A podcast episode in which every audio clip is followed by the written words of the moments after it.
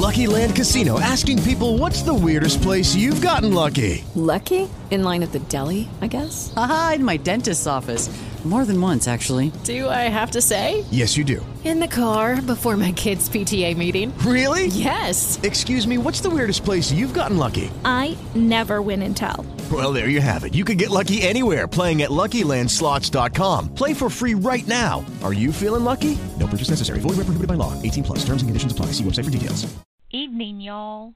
Please take a seat on the couch. And good evening. It's Monday. What's today's date? March 18th, 2019. I'm Vinny Marini, and I welcome you to take a seat on the couch. We're going cold opening tonight. I'm going to tell you something. Founded in 1980, the Blues Foundation is Memphis based, but world renowned as the organization whose mission is to preserve blues heritage, celebrate blues recording and performance, expand worldwide awareness of the blues, and to ensure the future of this uniquely American art form. With over 4,000 members, 200 affiliated blues societies, and continually growing communication and social media outreach, the Blues Foundation reaches and represents millions of blues. With your support, the Blues Foundation is able to recognize blues musicians and their music with the Blues Music Awards, the highest accolades given in blues performance and recording. Care for those in need with the Heart Fund, which provides financial support for acute and chronic medical and dental care, as well as funeral expenses for blues families in need. Through the Heart Fund, the Blues Foundation also offers health screenings at major music events to provide preventative care and early intervention to ensure musicians' long term wellness. The foundation also supports and mentors youth and their love for the blues through Blues in the Schools networking and award scholarships to young musicians to attend accredited blues camps and workshops via its Generation Blues program.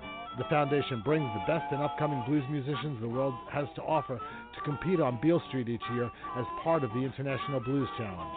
Besides the challenge, the week also includes workshops, panels, master classes, films, networking events, jams, and showcases. This is the largest gathering of the blues community in the world. If you're not a member of the Blues Foundation, please visit blues.org and sign up today. For as little as $25 per year, you will be allowed to vote for the Blues Music Awards, gain free admission into the Blues Hall of Fame Museum, and help the Blues Foundation to continue to keep the blues alive and thriving. Tas Cru and his band of tortured souls have just completed a 10 week tour, which took them to Illinois, Kansas, Tennessee, Texas, California, Oregon, Washington State, Canada, and Michigan. Tas is also thrilled to now be a mentor with United by Music North America and looks forward to continuing to work with their incredible musicians. Besides some shows and tours over the next few months, he's also heading into the studio for the next chapter of his music for the next chapter of his musical career. Sorry about that. My tongue just got tied. Check out TasCru.com, T A S C R U.com, for all information on Tas. And if you're interested in bringing Tas for a show or to one of your his award winning blues education programs, send an email to TasCruMusic at gmail.com. That's T A S C R U music at gmail.com. Hey, how are you? Yeah, we opened up cold. I'm not sure why, but I just figured I wanted to get right into it and talk to this young lady, uh, my first guest. She released her debut album back on November 21st. The album is entitled High Road, and I'm real happy to uh, welcome Miss Katie Henry onto the couch. Hey, Vinny, thank you so much for having me on. Sure. Bio talks about the mountains of North New Jersey. More specifically, where in New Jersey, and uh, where are you born and raised? Um, yes, born and raised in New Jersey. So yeah, I say the mountains because I grew up right near a ski mountain called Mountain Creek. It's actually in uh, Mhm. Sussex County, Vernon, New Jersey. So Okay. uh, yeah. we got a lot of outdoor activities around here. Absolutely. Uh, talk about the music that was played in your home uh, by mom and dad before you were too old to select it. Um, well, a lot of great classic rock bands were what I grew up on. I always say I knew the Beatles before anything, so that was like in the womb I was listening to the Beatles. But um other than that, I would say the Allman Brothers were always playing, also the Eagles. The Eagles was actually one of my first concerts that my dad took me to when I was a kid. Um Cool. he was a huge band fan and and uh Grateful Dead as well. Okay, so yeah, sound like you could have grown up in my house. Um, Yeah. uh, uh, what was the first instrument you ever played, and uh, how old were you when you started playing? Um, so I was about six years old, and piano was my first instrument. Um, I've dabbled with other instruments. I eventually uh, grew into the guitar, but Mhm. I always say that the piano is like my first first love, really. Okay, yeah, yeah. I mean, the photo photo on the album cover is not you with the guitar; it's you with the piano. So, uh, uh, yeah. Yeah, Um, exactly. And that's a, a vintage vibe keyboard, which is a really really awesome keyboard that I I recently started playing. They actually make them in New Jersey as well on that cover. Nice. Um, so take us take us through, you know, how is from six years old through your high school years, you know, how music was involved, what else you were doing in life. Uh, I'm sure you were out on the ski slopes in the wintertime when you're, you know, living up in that area. Um, you know, some nice some nice hills. I mean, we're not, we're not talking Colorado or, or New Hampshire folks, but we're talking about some nice ski mountains for uh, for uh, for I've been up in them. So uh, you know, some fun areas. Uh, Yeah, yeah, you got some you- good yeah. spots. So during the winter time, skiing was always a thing. But I mean, with my musical development, it it's taken a lot of different turns, but always kind of a constant path of just just loving writing and sharing music. I mean, when I was a kid, we would kind of gather around the piano during the holidays, especially Christmas. Like my neighbors come over and we sing. And once I started playing and sharing with the, sharing those moments with family and friends, I started to get a little bug and an itch to keep doing it. Um, and especially when I was in high school, I had a really good friend who was a fellow Beatles fanatic, and we kind of wrote together and we would talk about how much we loved to play and how much we wanted to keep playing. And she was a year older than me, and when she went off to college, I wrote her a song, and I would I would give songs as gifts to people, and I just thought you know that's this is all I could afford really, so this works out for the both of us.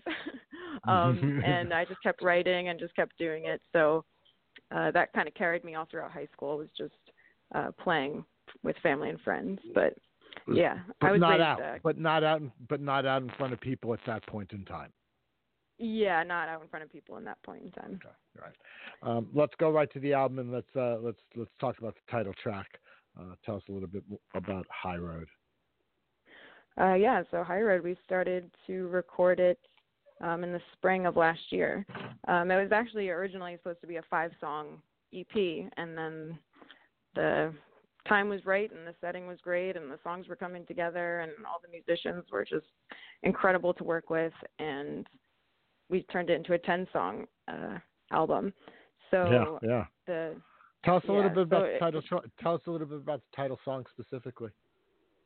Um, yeah, so High Road was, I think it was one of the last songs that we recorded, and it was just a really special moment because the band would talk down some of the songs, and when it came to talking down that song, uh, John Ginty, who produced it, he heard me play it, and he said, you know, I think we should just keep it like that. Like, let's just hear the vocal and the guitar, and I think that we have most of the song just there.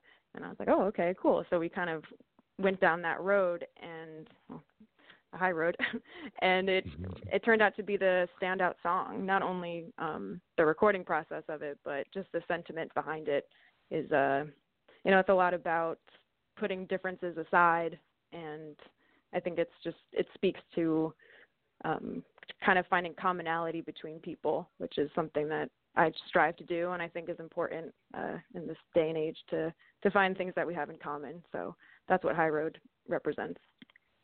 Katie Henry, title track from her album, High Road.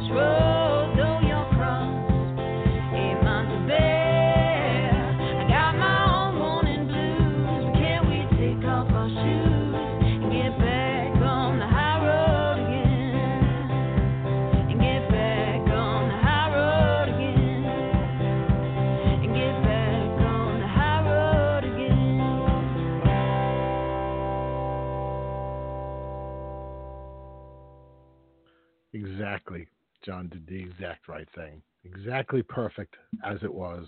Just nice and bare, and you, the guitar, a little bit of kick. Really nice. Great song. Thank you. Yeah. Uh, uh, talk a little bit about this this giving songs as gifts. Now, did you actually record the songs and give them to them? You know, you put them on cassettes. Is that how you did it, or was it just did you give the people who just a sheet of you know lyrics? I'm curious about that. Uh, sometimes it would be lyrics, uh, but Okay. the one that I gave to my friend was ac- was recorded. It was my first recorded song, and it Ah, okay. it just allowed me to like express what I couldn't put into words. It was always easier Mhm. for me to communicate in song. So Sure, sure. And it also it also I'm sure saved a few dollars here and there along the way. exactly, Um. Christmas was easier. Yeah. Uh, we'll keep that between you and I. We won't tell Yeah. anybody about that part. Um, so you graduated college and you, you went across the river uh, to, to Manhattan College. Um, what did you? What was your major and why did you select Manhattan? Uh, it was actually uh, my father went to Manhattan College, and it, his father. Wow. So it's a family Oh. college for me. And um, okay. Yeah, so I was a English and education major there, actually. Okay. Okay. Uh, yeah, but it was actually funny because the um, place right down the road was where I started doing open mics, and there was actually a great supportive community there. So it's really cool that uh, I was able to grow musically there. Yeah, I, I, I that's I was going to ask you about that. I had seen something where uh, it took until your junior year, but you finally, you know, convinced yourself, I guess, uh, more so than anything, to you know leave the dorm room or leave your apartment and uh, go down the block and you know play in front of people. Talk about that first that first night, that first experience. You know, when it wasn't family members or you know neighbors. Yeah, I have a memory of one of my early open mics. Like I, I had a night class and I was sitting in class and my hands started to sweat and I was like, oh, I have to do this because I can and I want to and I, it was like burning inside of me to do, but it definitely took a little, uh, a little kicking, uh, along the way. But yeah, I mean, my first memory, I remember playing it and my eyes were closed most of the time, but then when I was finished, just the air in the room was lighter and just you know to be able to Mhm. share share the songs and the emotions with others it was just it was all worth it you know any any uh hesitation i had or any doubts that i had were just vanished and and that's the funny thing about performing it's you get you feel a little angsty beforehand but then when it's done you're like okay let's do it again so Well, sure. it, it yeah, kind of yeah. happened in the beginning that way Yeah, no, I, I, I- I get that. I get that just from you know, if I've got to get on stage, I don't, I, don't- I don't perform. I can't sing. I can't play. I can't do it. But I do, you know, MC work and whatnot. Sometimes, you know, it's like, okay, deep breath. Okay, here we go. Yeah, a couple thousand people out there. Okay, don't forget about them. They're your best friends. oh. Um, details details you know, yeah yeah, they're- they- yeah, just remember who the band is. Remember their names. Okay, that's why that card is in your hand. Um, uh, so, yeah, you know, exactly. um, well, now, did you come out of the box doing your own music, or, or you know the songs that you had sort of been working on your whole life, or did you were you doing covers, or was it a mixture of both?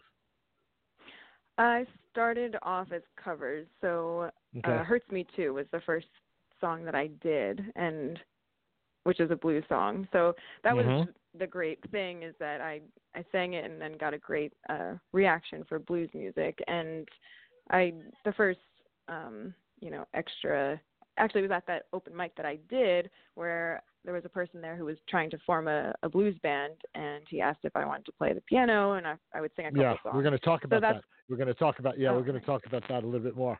Um, it hurts me too. That- yeah, I, I, that's the, you know the dead from my standpoint. You know, I hear, I immediately think yeah, the me dead. too. even- That's even- actually where I yeah, heard it. so- hmm I'm sure you did. You know, there's so many versions of it, but the one I immediately fall back to is is, is the Dead's version. Um, uh, but before we talk about the, that whole thing that happened in the Bronx, uh, talk about uh, "Carry You" from the album. Oh, "Carry You." That's one of my favorite favorite songs, uh, especially to perform live. Uh, that song, the chorus came to me uh, when I went on a walk to the park, um, and then the rest of the song kind of wrote itself. But it it really is a song that's that's designed to spread the message that when you are going through a tough time that there's somebody there that can help you through it and a lot of the time it's just when you're going through a tough time, you just have to get to the other side of it. And this song's about carrying a person from one side of their problem to the other. And yeah, I forgot I really, really about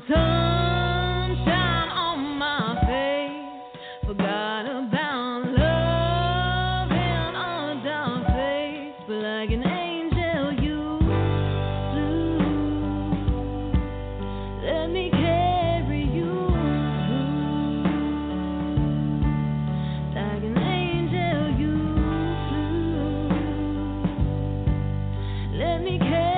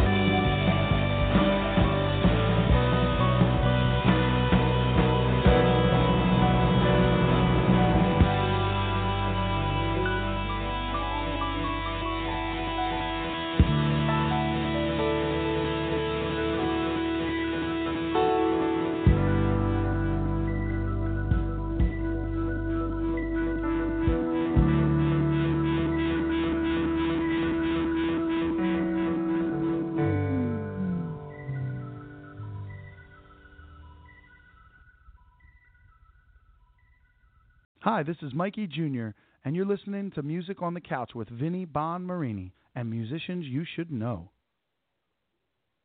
Oh yeah, K- Carrie, you, Katie Henry from uh, High Road. Wow. Uh, Katie's on vocals, vintage vibe piano, acoustic piano, guitar, and clavinet. John Ginty, Couch Kid. John Ginty on organ, melodica, percussion, and drums on one of the tracks. Antar Goodwin pl- plays uh, bass. Jonathan Fritz on the guitars, Maurice Mo Watson on drums and vocals, and then some special guests. Marcus Randolph plays pedal steel on a guitar on one of the songs. Uh, Anthony Krizan adds guitars to a song. Billy Harvey adds vocals to one of the tracks. Mike Buckman adds rhythm guitar on one of the tracks. Hector Lopez adds drums and a couple of the tracks. The whole album was produced by John Ginty, recorded, mixed, mastered at Showplace Studios by Mr. Ben Elliott, assist, assisted by Dylan Kozo. I always stumble on Dylan's name, and I'm Italian, and I don't know why. Uh, additional recordings by JG uh, at Shark Tank Studio, and uh, it's all on uh, Katie's self-produced album or self-released album. Um, so yeah, you're at uh, you're at a uh, one of the jams, and a guy comes up to you and says, "Hey, we got this blues band in the Bronx. You want to come and be a singer and pian- pianist with us, or at least a pianist to start, right?" Mhm. Yep, that's how it started. yeah. Uh, yeah. So talk, uh, talk about that time and what you were learning about yourself and what you learned about yourself during that time. Uh, yeah, I mean, I really learned a lot about blues specifically. Um, like we said with Hurts Me Too, I did associate that as a Grateful Dead song. So the more that I was venturing into doing blues covers, the more that I started to learn that that's where my voice uh, sat the best. And then I started mm-hmm. to get into uh, more blues style keyboard. Um, and yeah, when I was asked to join the band, I was really excited because it just seemed like the perfect next step for me to to like improve my skills and to get used to playing with other people because at that point I was lugging a keyboard to the open mics by myself. So to play with other people and to start playing in venues in the city, it just completely opened me up. So during that time, mm-hmm. I just I really learned about my uh, musical capabilities, especially playing in a band more than ever before. Yeah, well, and you were still in school at this point in time, at least in the beginning, right? Yes, yeah, I was a junior. Yeah, yeah. At college. Yeah, you're a junior, so so you're still a junior. Um, and uh, now, Anwar, uh, talk about uh, you also met him at a jam, um, mm-hmm. and you guys have sort of uh, found this creative bond uh, that you that you've developed together. Talk about uh, meeting him. When when did you meet him, and uh, how how that all developed? Uh, yeah, so it was really cool. It was right when I was graduating. So if I started to do open mics during the college my junior year, then when I graduated, um, I ventured downtown to the Bitter End, which is a really well-known uh, mm-hmm. venue in the city, and sure. they had a Monday night open mic. And I went, and you had to like, sign up on the list, and they called your name down, and I showed up a little late, and it was it was kind of funny because I was like, oh, I'll just do it next time. But then somebody squeezed my name onto the list really quickly and I was able to to get on there, which thank God because once I did get on stage, I um I sang me and Bobby McGee, uh Janis Joplin, and mm-hmm. afterward then Antar approached me and just gave me a card and said, "Oh, I really like what I hear. If you're ever looking for a bass player um or if you want to write some time, just give me a call." So, it's funny sometimes I don't follow up on those types of random encounters, but I did, and it was the best. I, ca- I really call it a fateful meeting because of the growth and especially creative uh, ability that we have together, especially when it comes to writing songs. And we've, uh, yeah, you know, we wrote all the songs together. Yeah, that's. I mean, it certainly seems like there's a uh, there's a synchronicity the two of you. I, I think I said An- Anwar at one point. It's Antar, and I apologize, Antar. Um, I want to make sure I got it right. Um, so, so, yeah, talk about uh, from from that point on how how you guys have moved from that point on uh, for the next couple of years, and, and at what point did you meet John? Um, yeah, so then I we started to write together and it was just for fun at first and then it it got um more serious, especially when we started to play a couple of shows together. Then we just wanted to build a set list, and um, more opportunities were coming our way. So we just uh, kind of got more serious with it, while at the same time still maintained a lot of fun. I mean, I lived, I was living in New York City at the time, and there was a really great park across the street. So there were a lot of days where we would just bring our guitars to the park and just write. And like I said, "Carry You" was actually written in that park. So Um, were you you not so- you you were you were you in school at that point? Uh, You had graduated, so were you not working or what? what Uh, the yeah, yeah, I was teaching at that point, and I was still Okay, okay, in, in the Bronx. okay. So you, you were in the Bronx and you were teaching in the Bronx. Uh, oh, cool. So what what what what what park? Um, in Wood Park. Okay. It's okay. actually the biggest park in uh, the city, but yeah, it's way up north Yeah. in the Bronx. Yes, Yes, in the Bronx. Yeah. Mhm. Well, I, that's why I was. That was that's where I, I spent my first four years in the Bronx. So. Oh uh, no way, that's funny. Yeah, right around the corner, right around the corner from the Bronx Zoo, uh, actually. Um, so I used to go there. a Yeah, lot I had some, I had some, a lot of, a lot of great, uh, great times in that park, especially when it came to songwriting. So, Mhm, mhm. um, So, so you, so you're teaching, teaching during the day, and when you know you get done with school, or you know on on Sat- the weekends and whatnot, you're you're hanging out, and you guys start to play together, and uh, yeah, continue on, please. uh, yeah. So, um, then we got a, uh, festival, uh, in North Jersey, and I really wanted to have a set list of all original tunes, and so we just kind of finished up writing a full set list and like i said we wanted to record five of them to have as um, an ep um, and we were looking for a place to record the ep and it was around that time that antar was on a gig with john ginty um, and they met and they just happened to be talking i think i think antar brought it up that uh, you know we were looking for a place to record our songs and and it just talk about um fateful once again just the Sure. fact that uh they and and then Antar has plays in in John's band when he's when he plays uh in the John Ginty band so he Mhm. uh, so they really hit it off and they started working music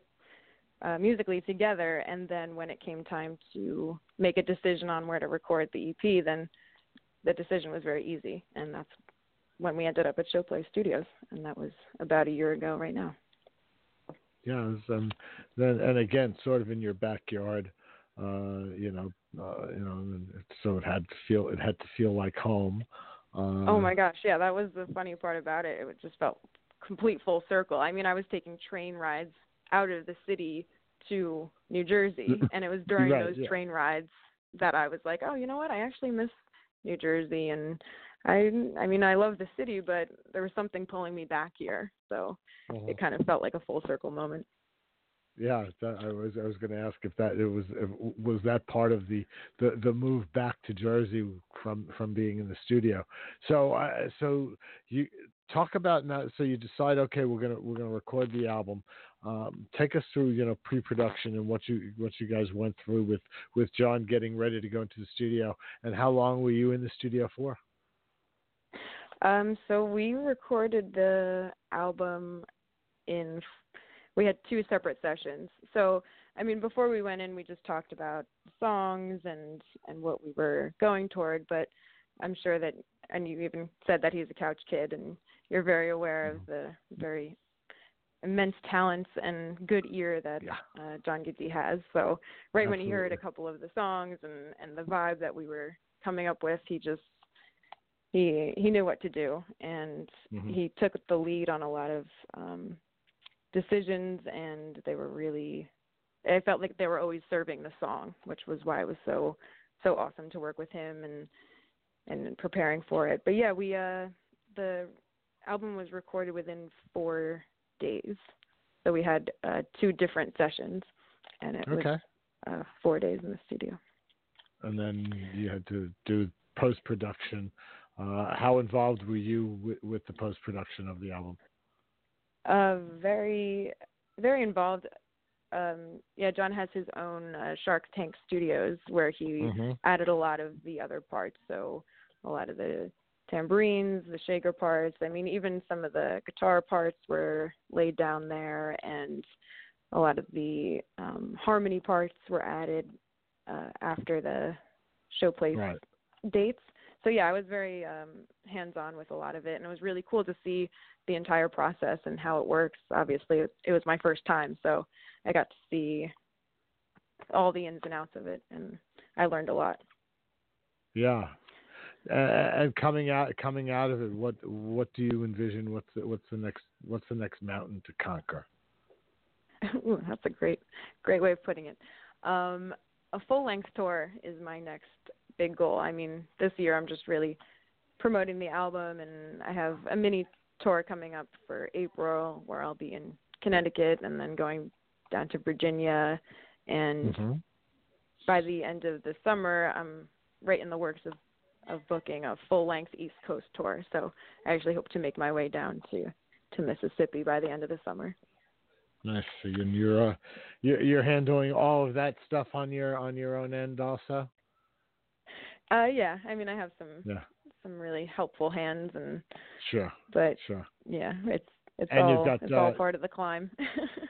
You and Antar, uh, obviously, and then uh, you've put together the rest of the band, or is that uh, de- depending on the on the shows and at this time, uh, you know, how's that how's that all working? Because I know it's it's difficult, some, you know, when you especially when you're starting out to to have a band that you can say, hey guys, you know, we're going to be playing, but just hang out. This might not be for a while, you know. You, got to sometimes it's it, it's hard to keep the same guys together. oh yeah, yeah, especially when, you know, everybody has their own projects or their own um you know, things going on. So sometimes it's hard to link up or to find that level of commitment that you're looking for. But I've been very lucky to uh I mean, like you said, uh, Antar and I work together a lot, and he's on board, and we have a drummer who we've been working a lot with. But yeah, certain gigs it uh it varies.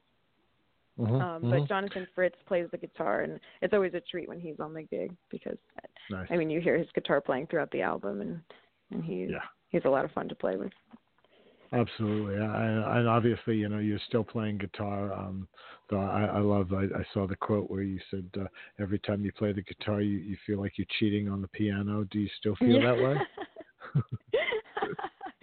uh, I don't feel that way anymore, but I definitely did feel that way because I'd be in a room, my piano would be looking at me, but I wouldn't be. I love that. I, I just- I laughed else, so but- hard. Yeah, yeah, I laughed real hard when I read that. That that's great. Um, uh, yeah, we worked it so- out. We worked it out. yeah, you, yeah, yeah. Everybody, it's, it's it's everybody's everybody's friends. It's just like you know, just like having a cat and a dog. Maybe a cat and a dog in the beginning, maybe they don't get along, but eventually everybody gets along. Everybody realizes. Yeah, yeah, here. one big family, Absolutely. exactly. Absolutely, yeah, yeah, no doubt. Now, are you still teaching? Um, well, now, uh, yeah, I'm teaching music, uh, a couple lessons here and there, but a lot of my Okay, attentions, like I said, are are toward uh, right. just get getting the creative Getting out. juices always flowing. Sure, sure, absolutely. Yeah. Uh, her name is Katie Henry. She's a musician that you should know. Uh, check out all things uh, about Katie at katiehenrymusic.com, and it's K A T I E Henry H E N R Y music.com. Uh, and uh, we're going to play one last song from the debut album, High Road. Uh, tell us the history behind the song that closes the album. Takes a lot.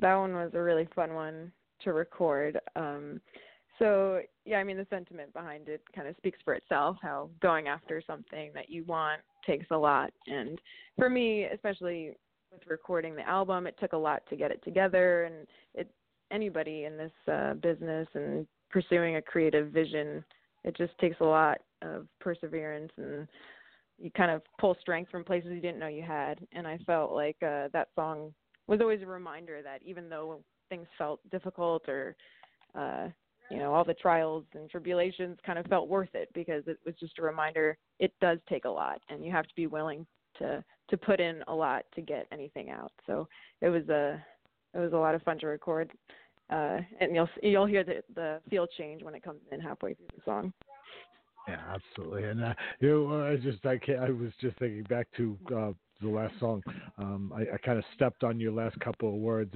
I, I try to do that every once in a while. It's it, it doesn't work out all the time when you're doing a live show. You know, if I had recorded it, I could cut it in. It would be a perfect like you stop talking and the song starts. But uh, I, I tried to get it. I know I stepped on your last couple of words, so I apologize there. Um, but uh, oh no, it's I, all good. I, I, again, Katie, I thank you. Um, uh, you know, you're welcome back here anytime because you are now a couch kid, just like John uh, and so many others. Uh, and from Katie Henry, uh, High Road, this is takes a lot. Thanks so much.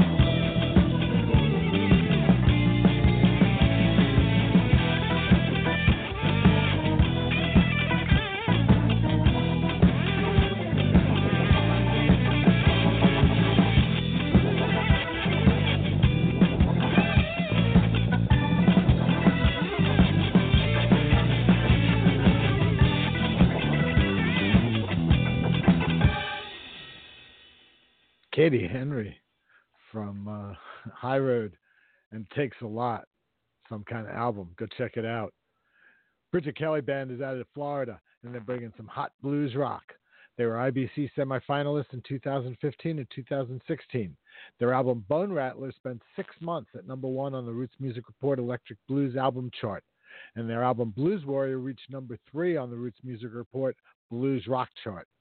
Bill, yeah, Bill Wilson from Reflections in Blues said of Blues Warrior, it's everything a contemporary blues album should be. Tour throughout the USA this summer. Check out their touring schedule and more at BridgetKellyBand.com. Inspired by classic and electric blues, the Bridget Kelly Band. Hi, this is Tom Gray of Delta Moon. You're listening to our buddy Vinny Marini and Music on the Couch. My next guest was once called a thin vanilla coating on a dark chocolate soul by none other than Mr. Lou Rawls. I simply call her a friend.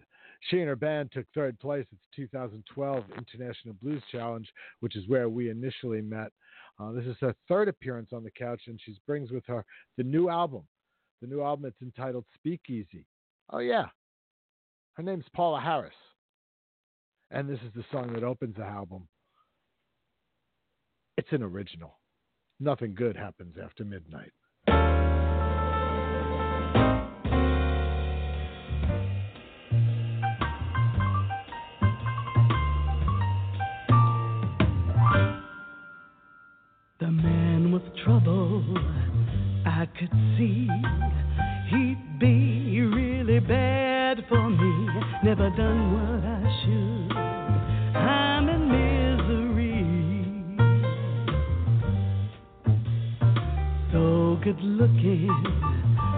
Could tell this wouldn't end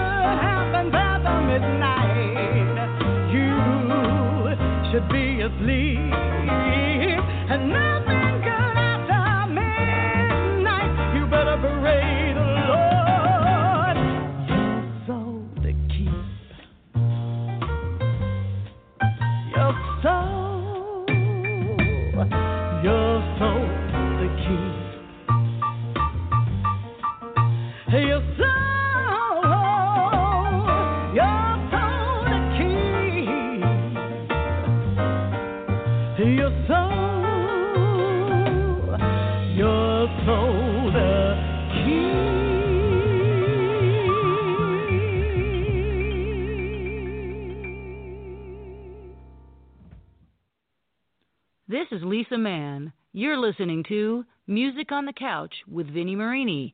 In depth with musicians you should know. Okay, so let's just let's just cut to the chase here, um, because some people were probably figuring Chris O'Leary is supposed to be in this spot, and why was he introducing Paula Harris?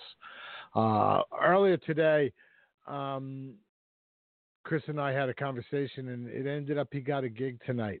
Uh, Monday night gigs are not very common, so uh, we're going to reschedule him for uh, in April, April fifteenth, uh, and he'll be back with his new music there. So what I normally do is I'll go to the fourth guest, which is Paula, and I'll move them into that spot. You know, because it's easier to move them into the second spot than to move the third to the second and the fourth to the third. And since Paula and Kevin Burt, who was the third guest on the show tonight, were both in California because Paula lives there and Kevin was out there doing some gigs, didn't really matter. Paula and I discussed it this afternoon, and for some reason she's not answering the phone. So I called Kevin. And before I introduce him, I just want to tell you, just so you know, that next Monday, March 25th, I get to sit and speak with legendary blues drummer Willie Hall. And then I got Vin Mott coming in. He's going to talk about his career uh, and the brand new album. And then Sunday Wilde is bringing her brand new release, world premiere, folks. No one else is going to have played a word of it, a tune of it, a note of it. Sunday's bringing a world premiere to us next week. And uh, then we'll uh, also speak with Nick Schnebelen. Uh, and we'll talk about his journey and uh, his new album, Crazy All by Myself. I sound a little. And finally, uh, we talk with Couch Kid Ally Venable. Uh, she's got a brand new release, Texas Honey, and she's been doing some incredible coolness all over the globe. And we'll talk to her about that. Uh, that's all next Monday, March 25th. Music on the Couch, live, uncut, and uncensored conversations with musicians that you should know. You know what I'm talking about. This is Chris Yakopcic, and you're tuned in to Music on the Couch with Vinny Marini. Musicians you should know.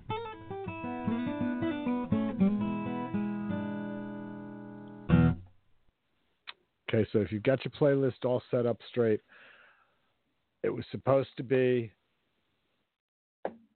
Katie, then Chris, then Kevin, then Paula. Then it was going to be Katie and Paula, and then Kevin. Now it's Katie and Kevin, and maybe Paula after Kevin. We'll see. Because right now we're going to talk to Miss, Miss. Welcome, welcome to the insanity that is music on the couch, Mr. Kevin Burt.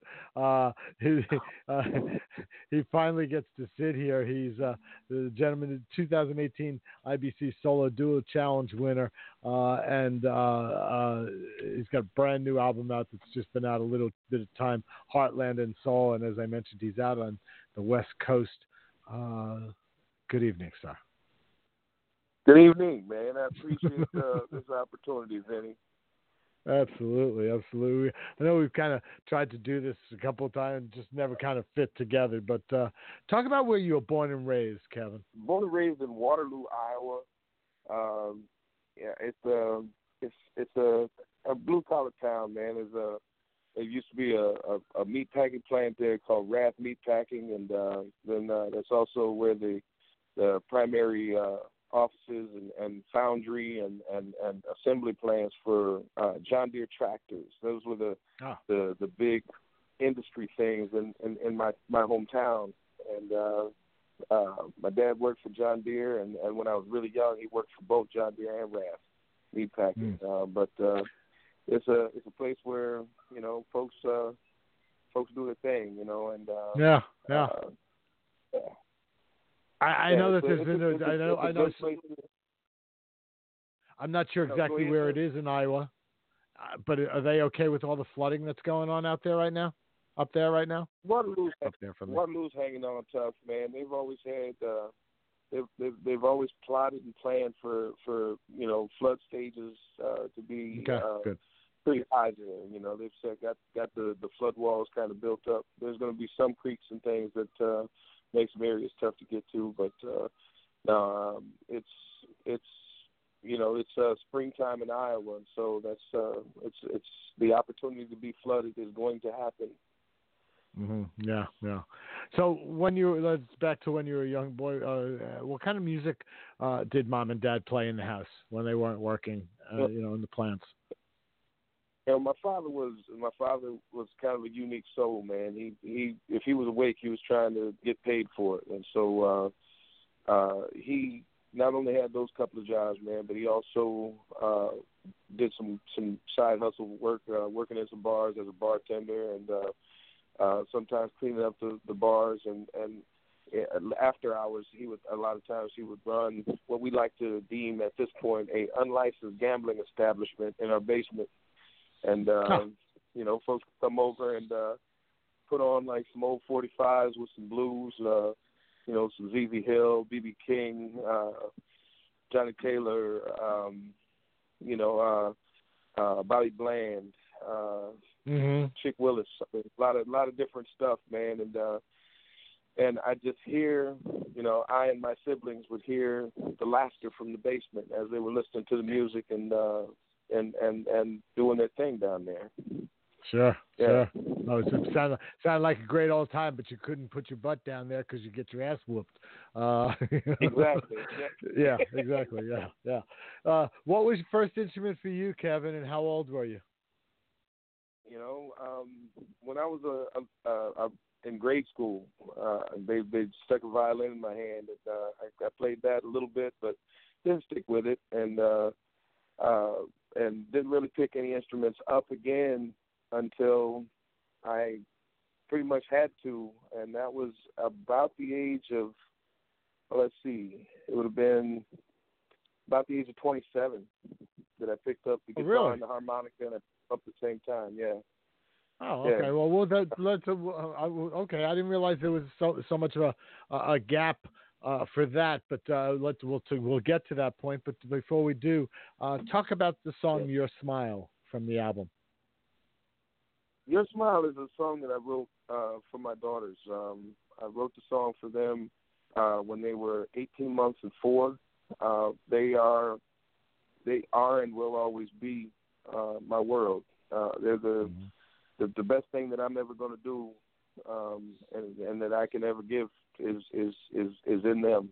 And uh, that song is uh, just a daddy trying to prepare himself for for the, the the place that I'm at now, and that's watching my my my babies turn into young ladies and uh, trying to get ready for it. And you know, the song didn't really prepare me for it, but it did just it, it did let them know that that Daddy loves them crazy and has always has always loved them. And that's you know that's that's really you know them knowing that that's uh, that's there for them uh, always is, is is what I was trying to get to them. And uh, so far my evil plans worked. You know from that.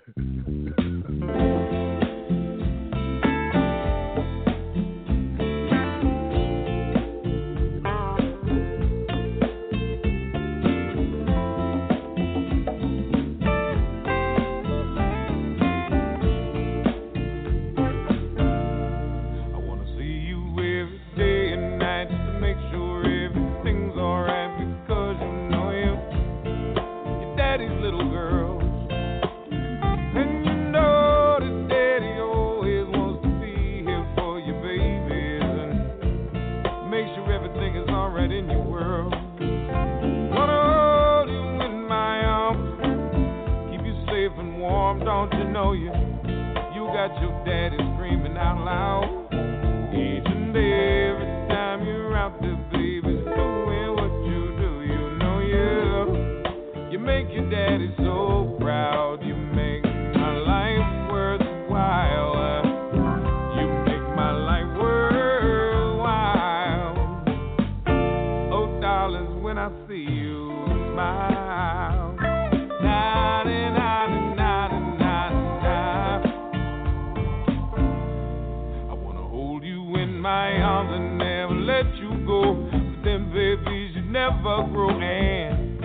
that's not what Daddy wants at all.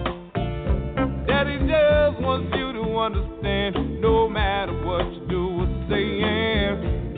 Daddy gonna be here to catch your honeys if you fall. Just remember, when Daddy has to go, you know he misses you, and I know you miss me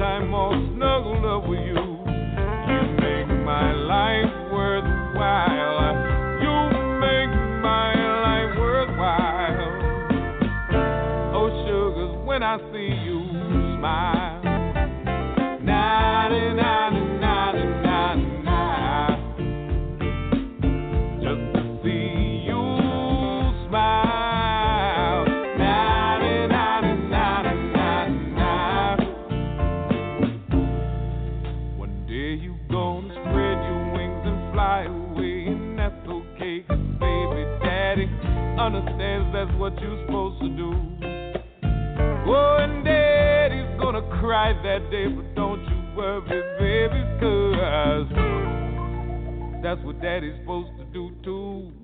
Just remember, no matter where you go, no matter where you roam, your daddy's waiting with open arms.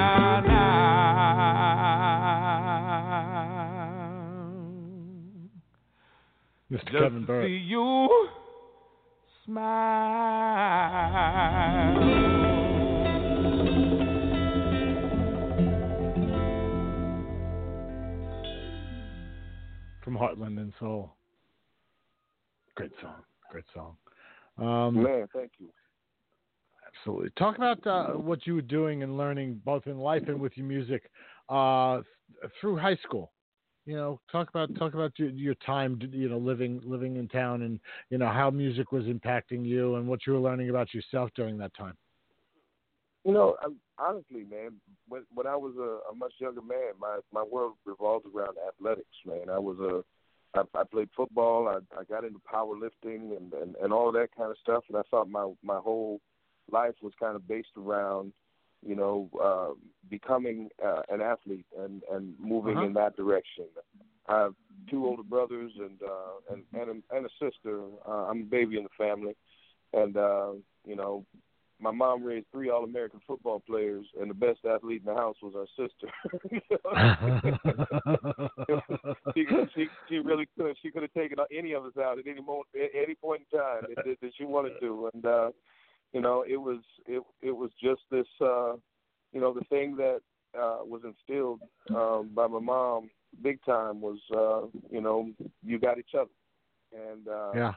that that component has always, you know, made me very conscious of, uh, you know, of the, the the mindset of of what is family, and I've been blessed that there's a lot of really really good people in my life, and there has always been a lot of good people in my life that make my family feel remarkably extended. And the one thing that I've gotten from music is that that family has grown exponentially uh, because Mhm. of music, um, Sure. and that's that's beautiful to me. That that that um, that mindset, um, the you know the the being a part of the Little Village Foundation.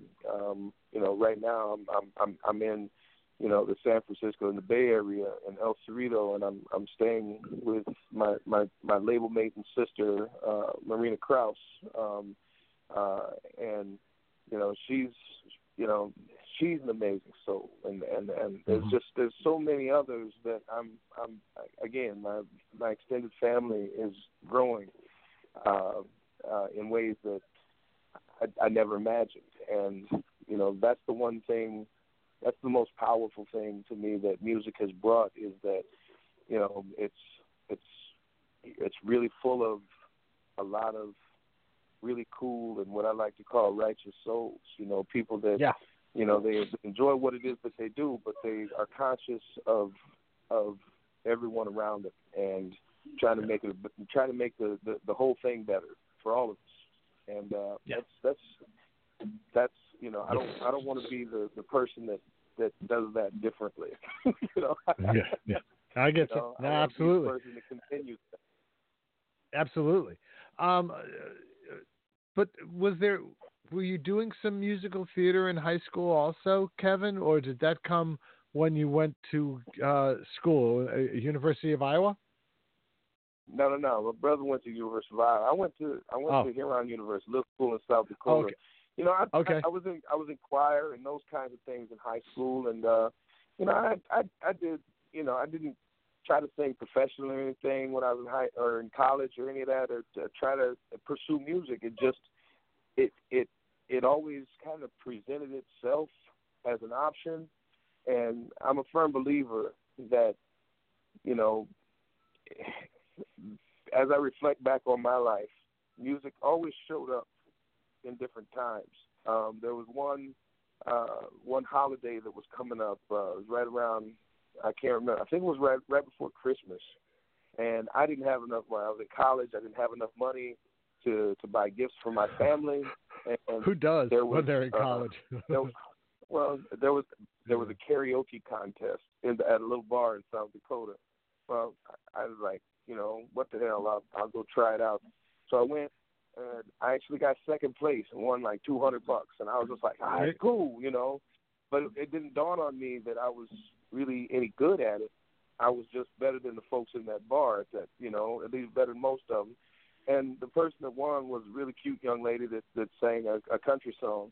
And you know, honestly, I'd have voted for her too because she was really cute. And uh, okay. Yeah. Yeah, Uh, but yeah. At, the- at so the end of at the end of the day, it, it, music was trying to present itself to me at that time, and I I, Mhm. I I wasn't paying attention. I was still focused on sports is supposed to be my thing, and uh, I was an All American football player going into my senior year, and uh, the fourth play of the first game of my true senior year, I got my knee dislocated, and I had to I had to redshirt uh, that Mhm. entire season and try to rehab at a small school and come back. And I got an opportunity to play Canadian football, and I got I got to try out with a Canadian football team. All of my NFL prospects, all of those dreams got dashed with that injury, and Sure. um, uh, and so I uh, went up to Canada, tried out for the Hamilton Tiger Cats. I got Mhm. uh, I, I I they looked at me, looked at me seriously, and then decided that I was, uh, uh, you know, too short and too American, and and sent, they sent me home. And so I moved back to, I got out of there, and I moved to Iowa. I was going to go to graduate school at the University of Iowa. I applied for seven jobs. I got offered five of them, and so I took all five jobs. Three were part time, two were full time, and I just started working. At one of those jobs, my boss heard me singing in my office one day and her son just happened to be a drummer and was putting together a blues band. And she heard me and she stuck her head around the corner and said, "Boy, you can sing. You need to come audition. My son is looking for a singer." and you'd be you you you would you you better than anybody that's come in my house and, and tried to audition. I was like, oh, whatever. and and I, she through hook and crook, she got me over to the house. Um, I went down to the basement and I uh, auditioned by singing the only blues song at that point that I knew was the song Down Home Blues. And so I sang Down Home Blues. And after I got done, the fellas in the band were looking at each other with their eyes wide. And I thought that I must have sucked. I thought I was terrible. And and I was like, okay, fellas, that's all right. And they were like, no, no, no, you ain't going nowhere. And they handed me a, a notebook with, it was full of blues lyrics. And so that that's what began. I started out singing. That's where it all uh, began. Didn't play instruments. Yeah, Mhm. didn't, didn't didn't play any instruments, and I started singing with a group called the the, the Blues Instigators. As they ended up being the name of the group, because it didn't have a name at that time uh, when I first joined, and so we, we went with the Blues Instigators, and it was a seven piece band, and uh, we actually won uh, one of the first uh, Iowa Blues Challenges uh, in 1994, I want to say and we went to the IBCs as the Blues Instigators, and and uh, uh, we didn't we didn't make it out of the first round, and I I didn't participate in the uh, Blues Challenge again until until last year. Until last You year. know, uh, um, let's listen to it. Yeah, yeah. We're, we're gonna. Yeah, we'll talk a little bit more about that. But I want to play another song from Heartland and Soul that people hear a little bit more of the music. Uh, tell us about Never. Never uh, was it was one of the first songs, one of the first people that I had ever uh, met. That uh, she was somebody from uh, my was one of my brother's best friends, but she was so striking that she made me. I, I, I couldn't breathe when she was in the room when I first met her, and she became a really, really, really good friend. But we, uh, she was she was who I was thinking of when I wrote this song, you know. And so that's that's that's kind of it, you know. Now, you know, my wife is that person that uh, who I think of when I sing it. you know, but, you know, Absolutely. it's a, it's a, I get it. Yeah, it's Yeah. it is a it is a cool uh it, it's a it's a bunch of cool uh you know, for me it's a it's a cool memory of of, of Absolutely. me as a, as a much younger man. Kevin Burt from Heartland and Soul, and this is Never.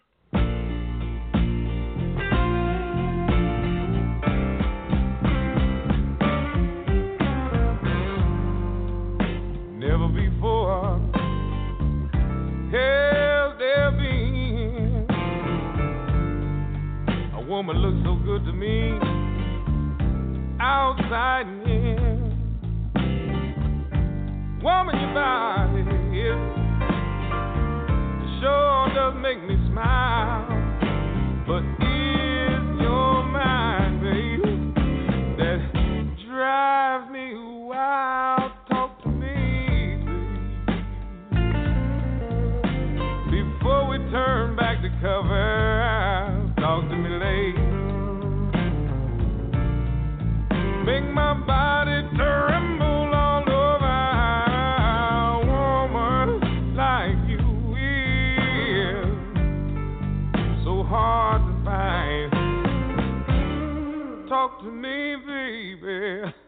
and make love to my mind. Oh yeah, now. Never before did I dream it could be like this. Oh, you got me just shaking and shivering. All before we've even kissed. I'm telling you right now, darling,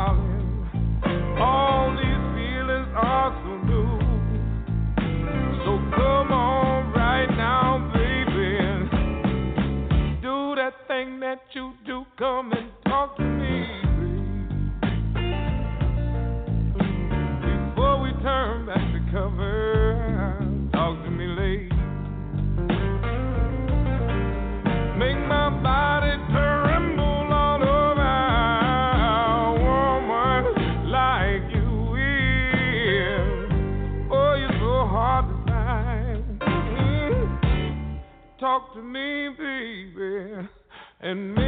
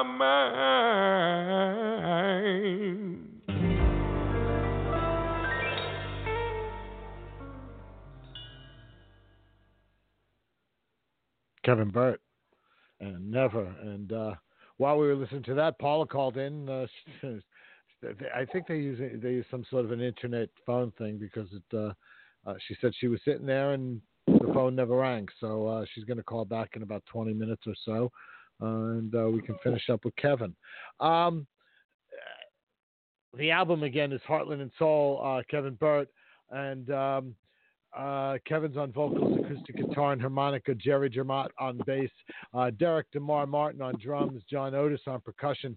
Kid Anderson on gu- guitar, and he adds melodica on uh, one of the tracks. Jim Pugh on keyboards. Lisa Leuschner Anderson on backing vocals. The album was produced by Kid Anderson and Jim Pugh. Uh, recorded and mixed at Greaseland, uh, Greaseland Studios, mastered by Tim Jennert, Jennert uh, and it is on Little Village Foundation. And I got to play this. Hey there, ain't nothing like chilling on the couch, listening to some music, especially when Vinny's playing them fine blues. From musicians you should know, this is Chris Gill. And this is D-Mar. We're D-Mar and Gill. We hope to see you on the flip side. For sure. Mercy, Mr. Mercy. Mercy. All the best to you. There's a place Yeah. Whenever I can play D'Mar, it's good. To become D'Mar's drop, I love to play it. So there you go. Um, That's awesome, man. how old were you now when you went to when you were in New York City uh, at uh, uh, what is it Club Ka uh, playing uh, in the broad, Yeah. off Broadway play? Um, that would have been um, right around. Oh God, was that like 2000? Let's see. Yeah, it would have been. It had been right after my my youngest daughter was born. I want to say it would have been about 2004, maybe. Okay, okay, yeah, okay. Yeah. Um, Yeah. yeah. Talk. I- I mean, how, talk about that experience and how that uh, you know helped you continue to develop as a musician. Well, it um, it it was such a unique opportunity, but it it's you know typecasting as its at its best. You know, I got to play what I aspired to be, and that's a, an old blues spirit um, uh, in the in in this particular play.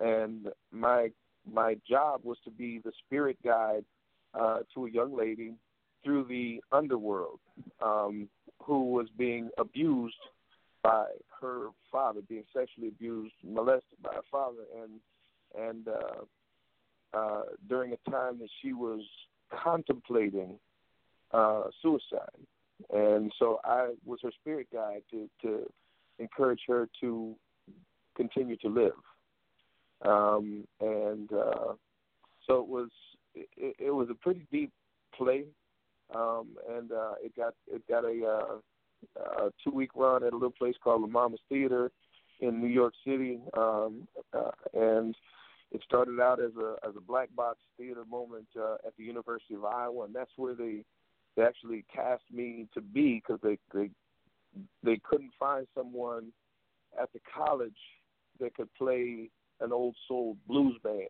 and they were actually going to scrub the play, and the playwright and director and the the person who wrote the book that the the play was based on came out to one of my shows to and and walked into my show actually by accident and we're just going to have a drink and discuss how they were going to not do the show and next thing I know I'm being asked to be in a play. You, So sa- you saved the show. Yeah. Cool. yeah, um, kind of moment. And so it's almost as if I mean the part really the part is as a, a character was named Papa G, and uh, uh, it really was about. And I got the opportunity to to write songs um, based on the story that fit Nice. into the, the, the story and be a part of the, the musical uh, direction of the of the play as well. Um, and it's it was so beautiful. It was just a, it was a cool experience, and uh, wasn't anything that was on my list of things to do, but it really wasn't acting. It was just go out there and you know pretend that you're getting to be mm-hmm. again what you aspire to be, and that's just a Sure. you know a, a cool old blue soul, you know. and, and then you know in 19 in 2017 you semi convinced to enter uh, the local your local blues society challenge which allows you then to go to the statewide blues challenge uh, iowa does it differently uh, the eight societies each each do their local challenge and then send to a statewide challenge and then those the winner of the statewide challenge comes to Memphis. It's it's kind of interesting the way the way they do it. Um, uh, Yeah. and, and you, you got to come as a solo, obviously. Uh, talk about you know the week in Memphis and you know performing those first three days and how you were feeling about your performance those first three days. Well, the the, the best advice that uh, anybody gave me was Kevin, go and just be yourself, and and so that's I really wanted to focus on that. Um, but the one thing that I did probably ten times was I read the instructions for how they score the blues challenge. I just read I kept reading the instructions over and over. Um, just because I wanted to make sure that I understood how I was being how how the challenge itself worked. And you know, when you realize that you're not competing with, you know, trying to be better than any any band uh, or any other performer, it has absolutely nothing to do with being better than anybody else. It has everything to do with making a, a, a presentation of yourself that uh, highlights who you are and um, shows your ability to connect with an audience, and that's what the scoring is based on. Um, everything else is, you know, it's I call it the cup of tea theory. You know, you're never going to be everybody's cup of tea, but it doesn't. It never stops you from being a cup of tea. And so, um, from judge to judge, somebody's going to hear what you do, and they're going to think, "Ah, well, that's not blues enough. That's not this enough. That's not the other." But somebody on that panel is going to think that you're the best cup of tea that they ever have seen, potentially, and that, that that's going to that's to be the difference maker. And uh, and so it, it's it, doing the the blues challenge is a lot like playing golf. You never play against the people that you play against. You're playing against the course, and so that's what the blues challenge is. Is you're you're competing with the course, with the with the, the scoring system, and um, once I understood the rules, it was it was it was easy to not have to worry about them because all I had to do was go out and put on the show that I've always put on. I didn't have to do anything that was special for the blues challenge. Um, the biggest thing was was to make sure that the audience knew why I was connected to what it was I was going to do, and that Mhm. part of it was important to me. And um, make sure that they understood that my two, what I was doing was sincere, and to make sure that you know the, you know the in the instructions, the soul content and the blues content are to be weighed equally. You know, because they they look at all of it as as as a part of the the, the, the blues, and and that component uh, opens up the opportunity for me to be me. Um, yeah, absolutely. Um, most you know most of the yeah most of the performers that are in the solo duo category focus on a style of blues, and for me, I focus on uh, you know making sure the folks when they leave hearing you know having having been at one of my shows they they they feel like I'm a friend. They feel like they're walking away from somebody that they they want to come see again. Sure. and to me that's that's the importance of of being an entertainer versus just being a musician and and and that's that component of of of you know when the audience when the show is done is just like any other emotional thing there's a feeling of loss you yeah, know absolutely, absolutely. Yeah. and um, I think that that's go ahead, finish the thought. I'm sorry. No, I was just gonna say. I just think that that's that's that's a, a component of of you know entertainment that has to exist. Yeah, absolutely, most certainly, and, and you you actually just set yourself up to come back on the show in January when I do one of my two preview shows because uh, you, you your your thought process about about the whole situation is perfect. It's what we try to it's what we try to convey to anybody who's coming to Memphis for the first time. So I'll be in touch with you about coming and being on one of the preview shows uh, to talk about that. Um, but in the end, you know, you can talk all about all you want about reading the rules and you know, okay, you know, I just want to be able to entertain. But you ended up winning the solo duo challenge, and not only that, you took home best guitarist eh, for solo duo and best harmonic best harmonica player. And I'm not sure anyone has ever taken all three at the same in the same year. So there is a whole lot of skill being shown there that week also. So um, you know, again, congratulations on that. It's a you know it was a wonderful honor for you to to be able to win. It was a it was a great year uh, of musicians, uh, you know, and um, uh, deservedly so. Um, you know, Kevin, uh, I know you're out on the West Coast uh, doing some stuff with uh, uh, Little Village Foundation, um, and and I appreciate you taking some time uh, to be able to talk with me, um, you know, tonight uh, about about it all. What's what's the next mountain for you to climb?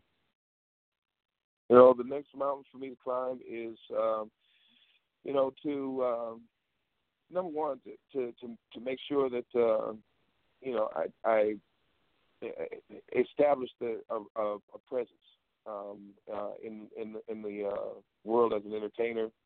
Um, uh, establish a presence as a as a recording artist at this point. You know, I've uh, uh, the, the the show part is is, is going well. Um, the, the sales of CD and all that fun stuff that's going well.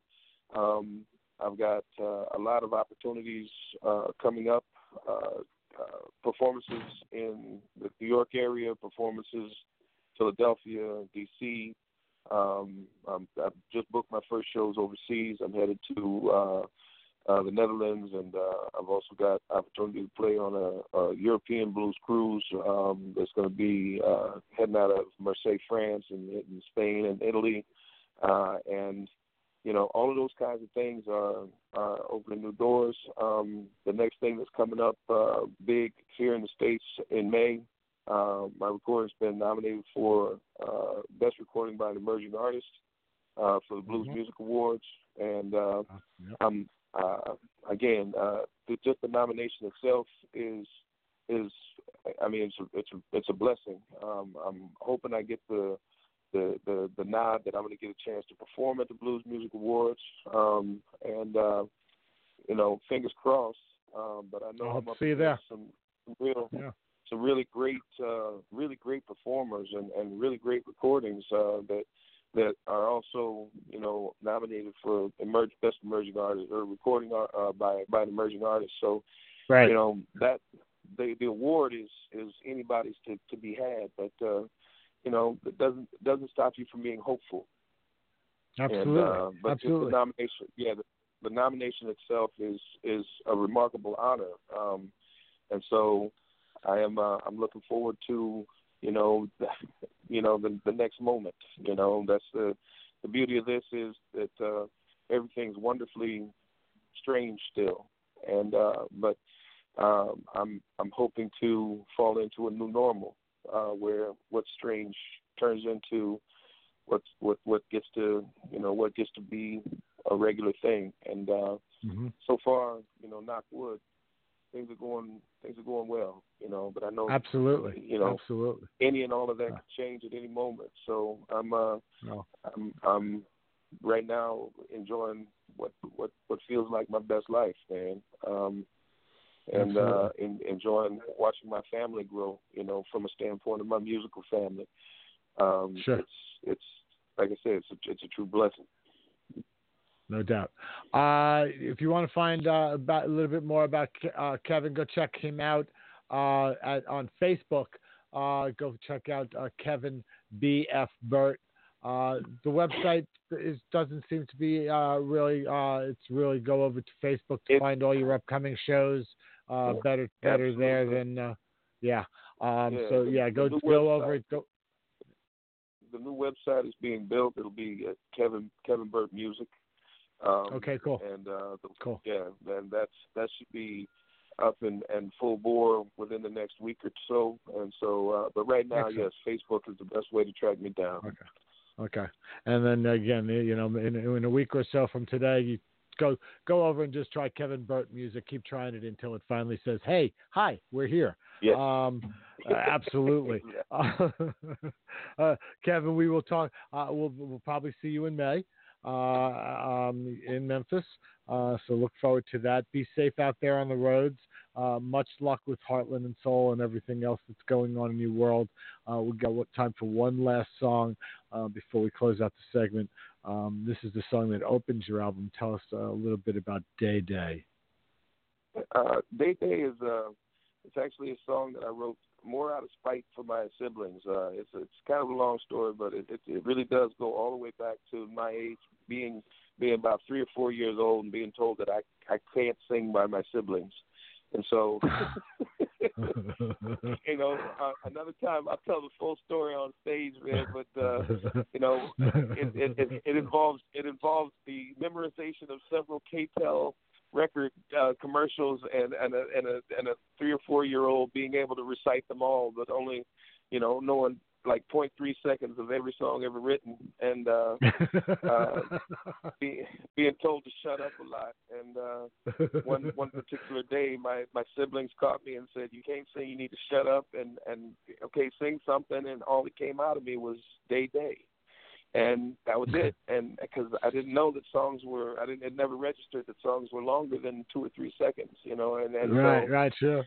Yeah, to, fast forward my life, you know, and and I get in this band. So the first thing that I did was I finished writing that song so that I could basically throw up a middle finger at my my older sibling. And so that's really what.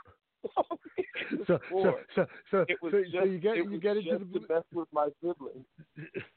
so, so you get into the Blues Instigators, and you know that for the first gig that you guys are going to do, you're going to invite all your family. Come on, you got to come out and support me. I'm a little nervous.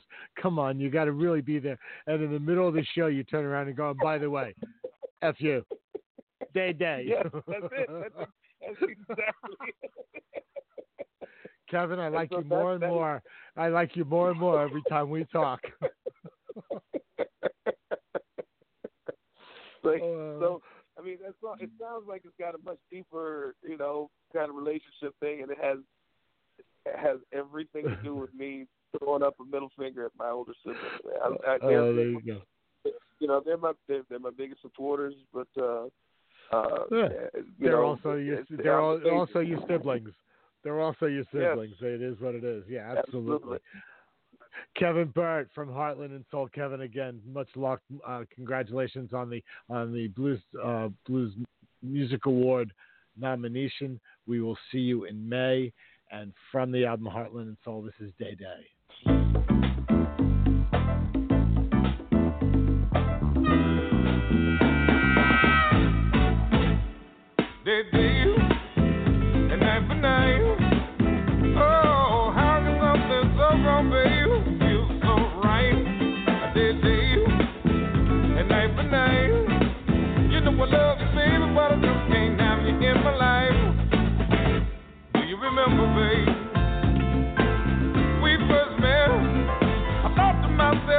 How lucky could one man get. But then I found out, baby, my luck it wasn't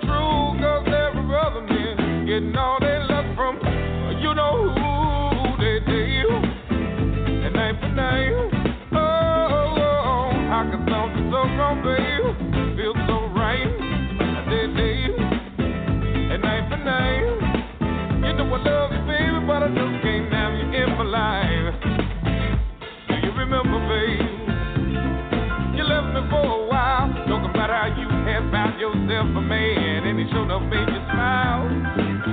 Now I'm seeing, babe, you coming back my way again because you love me, cause I made your whole body grin, day, day, and night for night. Oh, how can something so wrong, feel so right? Day, day, and night for night. You know I love you, baby, but I just can't have you in my life. No,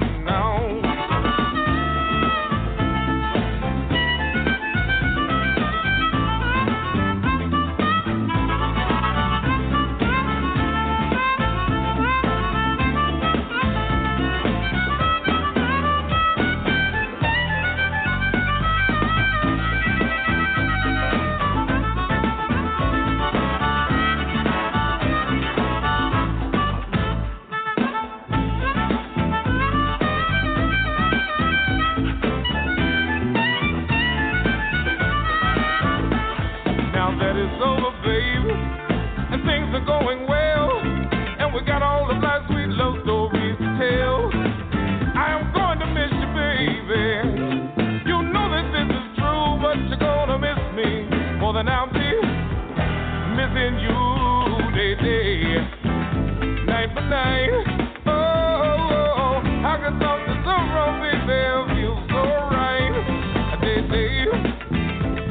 night. You know I love you, baby, but I just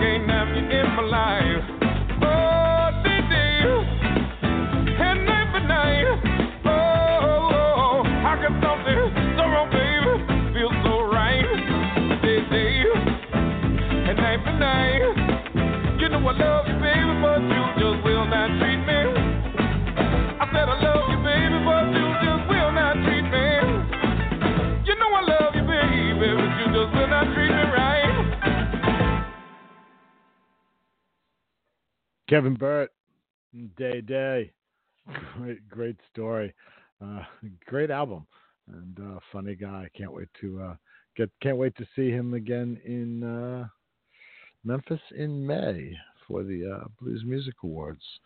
I'm just looking through my papers because they're all scattered all over the place now because everything's out of order. But I think we're all good.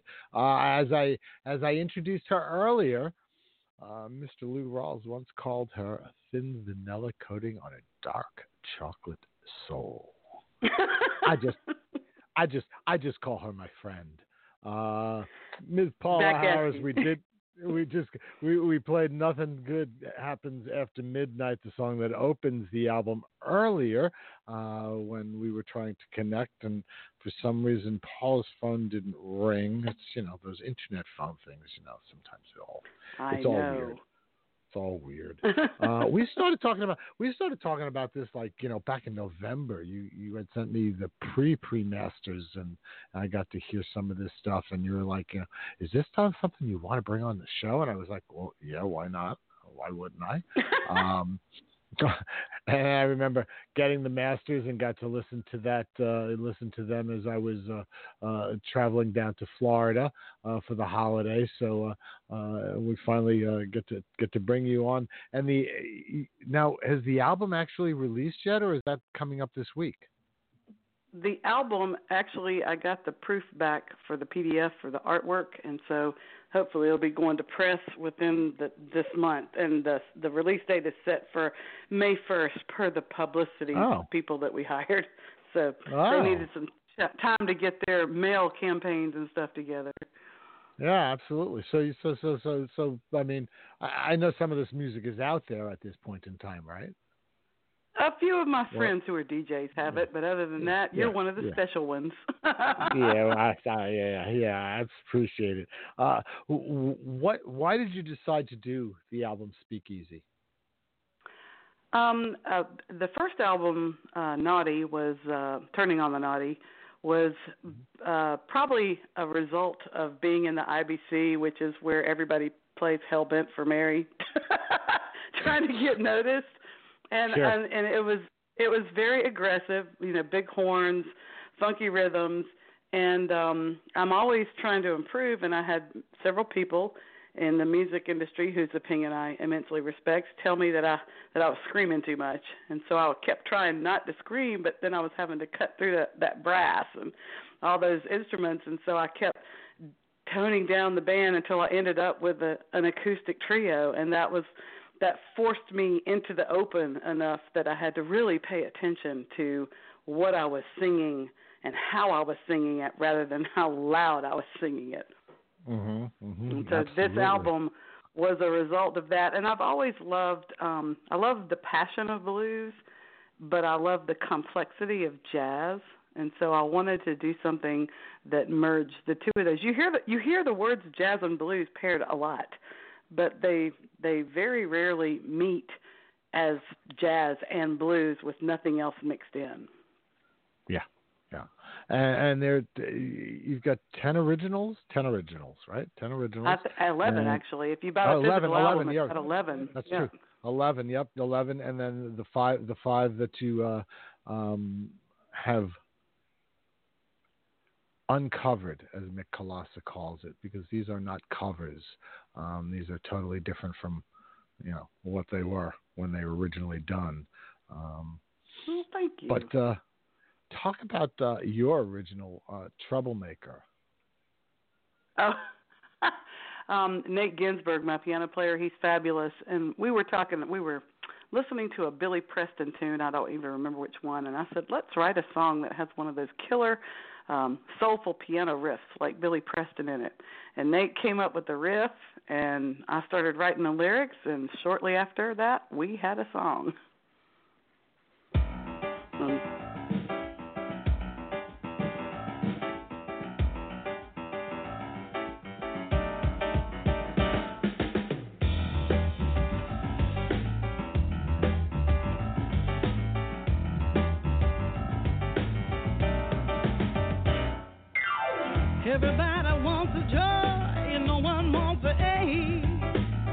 can't fall in love without risking a parade.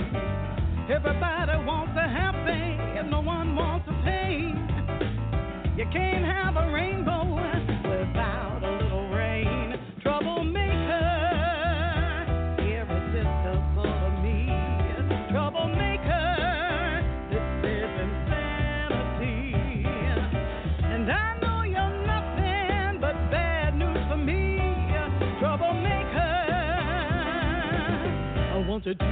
make sweet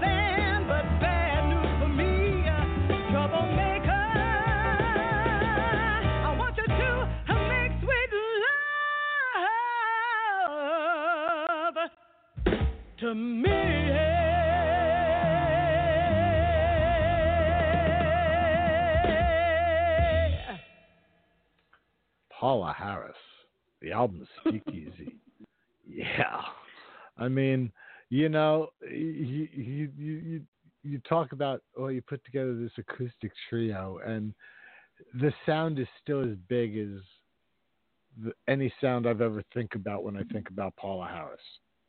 You Got know, a lot I of bang mean, for the it's still- buck.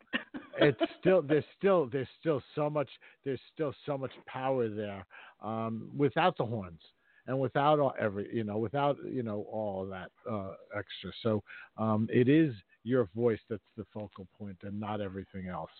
The album was produced by Paula Harris, arranged by Nate Ginsberg and Paula Harris.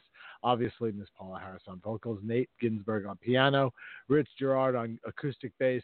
That guy again, uh, Derrick D'Mar Martin on drums. Uh, Big Lou Johnson. Uh, Big Lou comes on, does a poetic rap on something wicked. Uh, Bill Ortiz adds trumpet on a, a few songs, and uh, Kid Anderson and adds bongos and water pipe on the album. And we're gonna go. We're gonna keep moving on from that.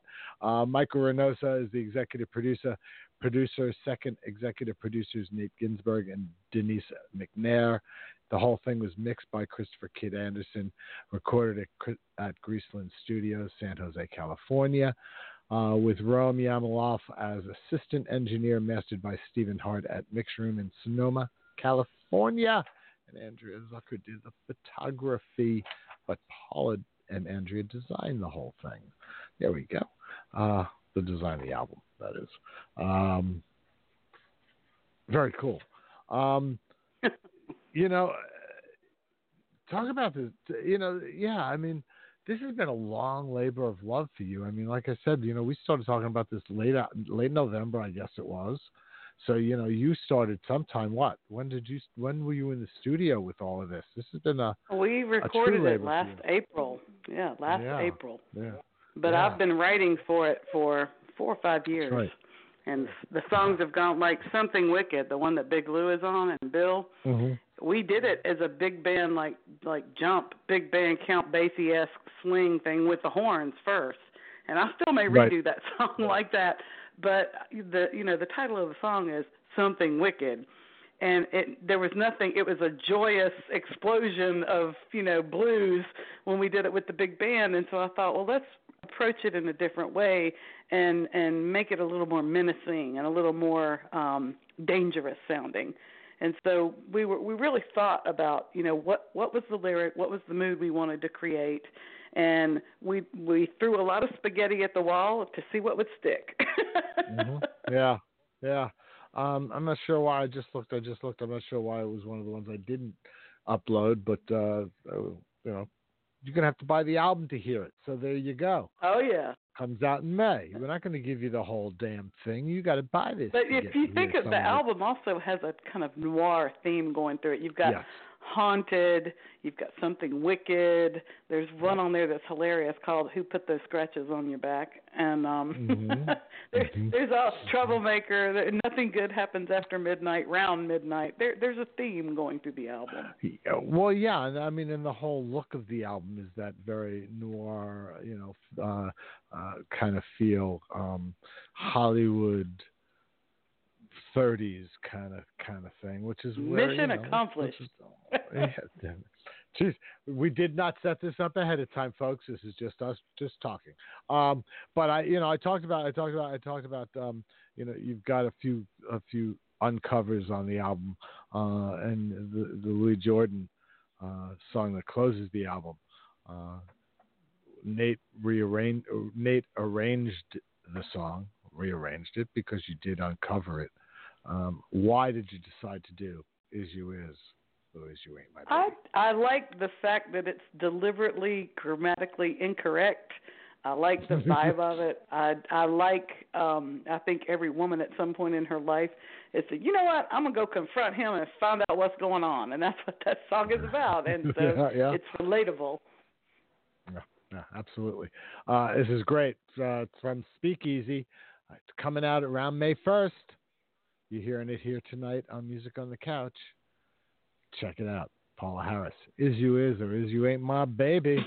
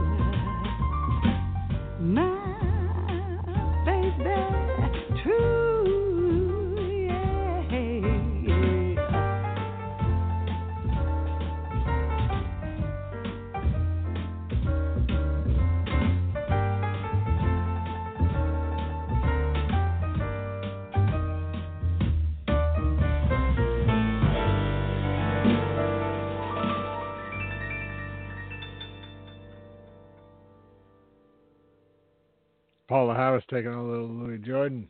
Is you is or is you ain't my baby, and taking it and kicking its butt. She did. yes, she did. Nate was wearing that piano out, wasn't he? Oh man, ah, yeah, he sure does. Um, yeah, magic He's fingers one of the best man. I've heard. One of magic fingers on one on that man. Yeah, uh, you know, I'm looking at the credits, um, you know, for the album, and you know, number of the songs, you know, got full credit for the entire band on them. Uh, did some of these come alive in the studio while you were recording them? Oh gosh, yes, definitely. Yeah, Um, yeah, yeah. Haunted, the ballad, that one that one was definitely one. Um the one uh This Love is Gonna Do Me In definitely did. Oh, and the Donny the Donny Hathaway tune that we did, um Mhm. Kid had advised me not to put it on the album because he said that it's so iconic that nobody could touch Donny's version of it. And you know I was like well, I kind of take that as a challenge. And I recorded it the first day and kid said I still don't think you should put it on the album. And so I went home and I listened to it and I was like damn he's right.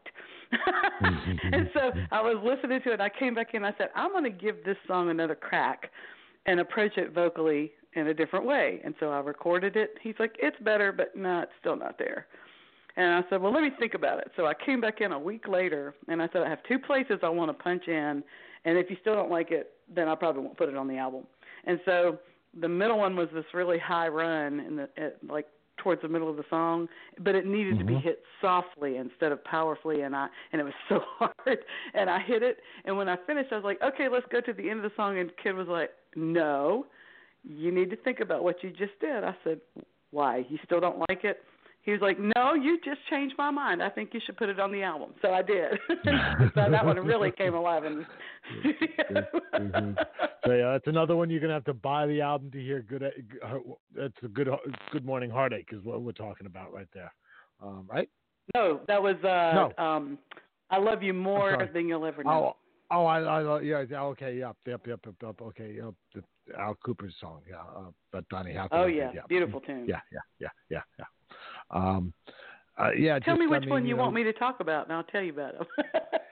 Well, yeah, you were just. I mean, I got haunted. I, I got haunted. I got haunted queued up. So, um, to, to, you know, Haunted, uh, Haunted yeah. was I wanted something that was Aretha Franklin esque, and um, this one, well, it it it I've lived with it for uh, about two or three years and played around with it. And uh, when Nate once Nate and I got a hold of it, it it went where it needed to go. And then we were trying to decide, okay, do we do it with brush drums or do we do it with blues drums? And D'Mar was like, you need to hit that thing with a Ray Charles 35 beats a minute slow rim shot. And I was like, okay, I trust your instincts. Let's go.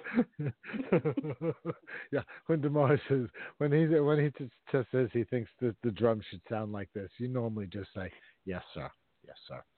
Yeah, well, right this ahead. this song is real personal to me because I was, you know, I think everybody everybody's relationships goes through ups and downs, and uh, for me, I write my best material when I'm not happy. And um, w- uh, I was having a tiff with my honey, and um, I was feeling a little taken advantage of, and so this song came out of that, and um, I feel totally cathartic after I wrote it. and the relationship continues on. Paula Harris. Uh, it absolutely does. Absolutely. She puts it on the paper or, uh, you know, on vinyl or on tape, however you want to put it. And maybe he'll think every- twice about making me mad next time. this is haunted.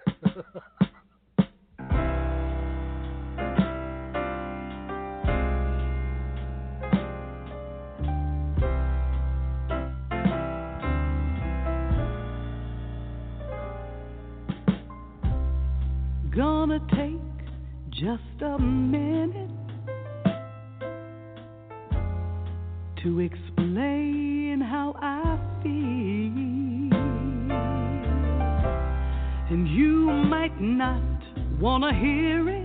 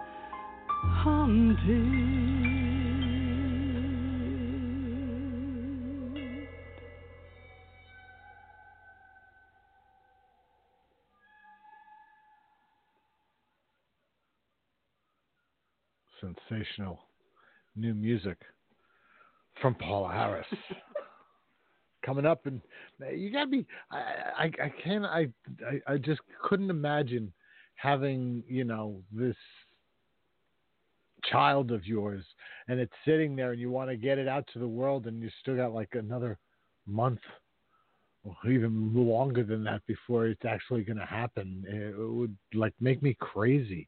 Um, I'd rather do it right than quick. Yeah, yeah, yeah. No, I know, I know. You're right. I, I, I, I, I, think of that too. I think of that on that side too. But uh, right now, it seems right. You know, other than obviously the packaging. Um, you know, you got to get that done, obviously. But uh, right now, the music, the, the music, the music is right. It's definitely, it's definitely right. There's no doubt. So, uh, w- what are the plans around? Um, and while that was going on, by the way, um, I I just I quickly uploaded something wicked. Uh, so we've got uh, two more songs to play. Love is going to do me in and something with Wicked. So we'll talk about both of those. But um, talk about uh, your plans for uh, going out and supporting the album and doing and, and doing some uh, touring. Uh, what what what are the pro- thought processes? Well, the first we hired a blues publicist and a jazz publicist, and they're both going to get it out to the media and the radio um, starting May 1st. And then Mhm. once we and I've already got some people who want to review it in several different magazines. And so once the reviews start rolling in, I'm going to use that and start um sending out promo for shows and festivals and that kind of thing. Okay. Okay. Good. So it's more. I'll be traveling in anywhere that'll have me. I'll come and be happy to perform it for them. So looking at the looking at the third the third quarter of the year, uh, and then into the into the new year. Uh, yeah, I, I think um that would probably be a, a good timeline. yeah. Yeah. Cool. Um, uh,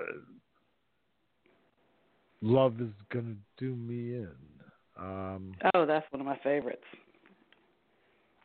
yeah. Talk a little bit about that song. Well, there's um the Bay Area is just prolific with wonderful musicians as anybody who's ever been to the music scene here can attest.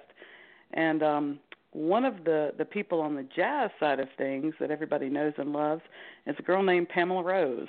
And um I had a friend of mine in Atlanta who wrote me and said, "I found this song on YouTube that you need to sing." And she sent me the link and it was one of Pamela Rose's songs from like 1992, and it had Wow. five views. it only had Wow. five views, and I thought, you know, I love the lyric and I love the melody. Um, the arrangement is is not me, but um, we can Mhm. fix the arrangement. So I called Pamela, and I said, I have stumbled over this song. And I love the lyric and the melody line. Would you care if I threw out the arrangement and did my own thing with it? She said, "Knock yourself out," and this was the result of it. Paula Harris, "Love is gonna do me in."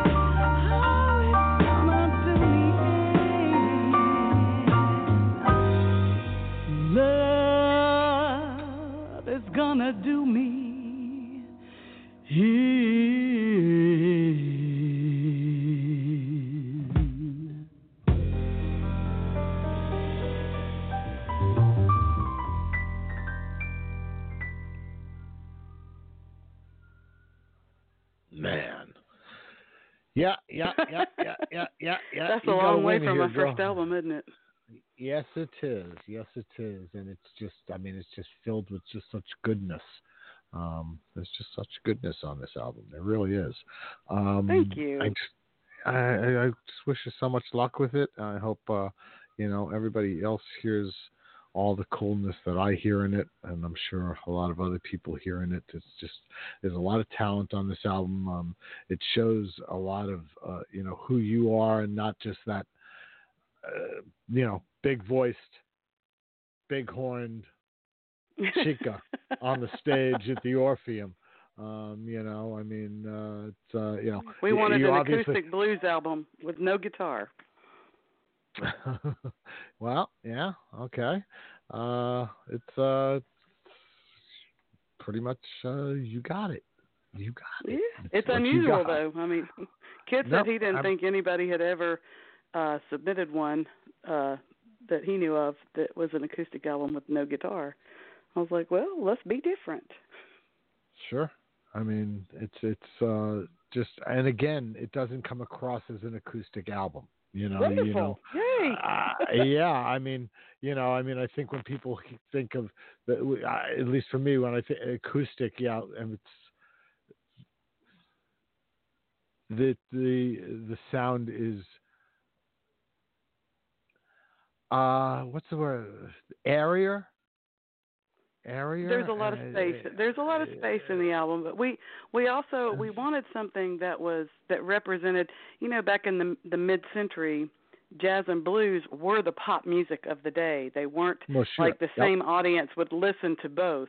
And we wanted to create an album that kind of went back to that kind of vibe.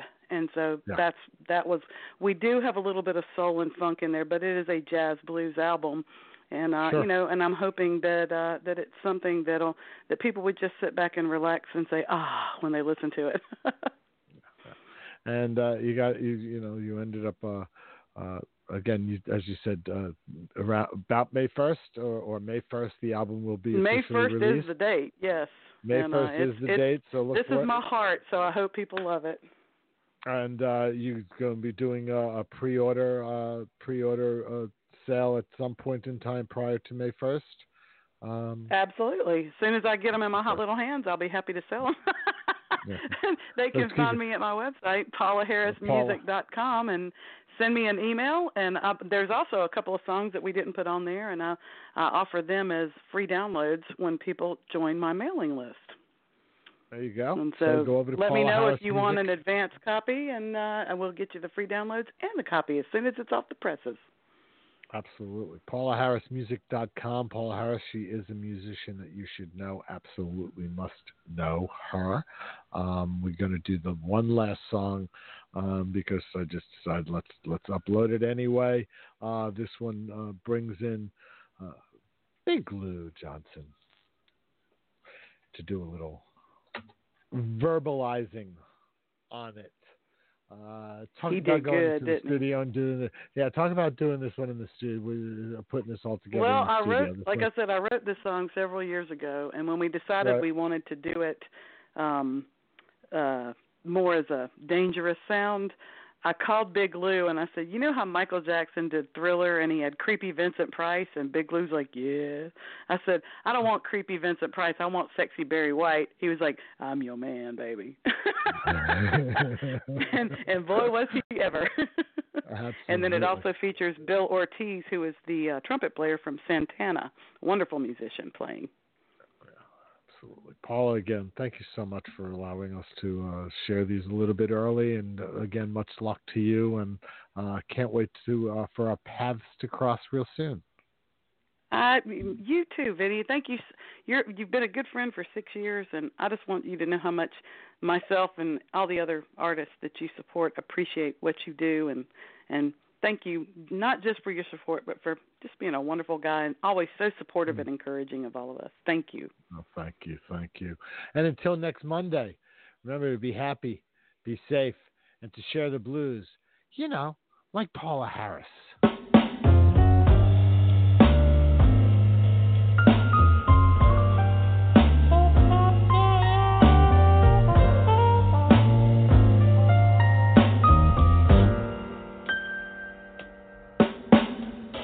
Dark night and a big red moon. Spirits seeking to commune. Something dangerous out looking for prey.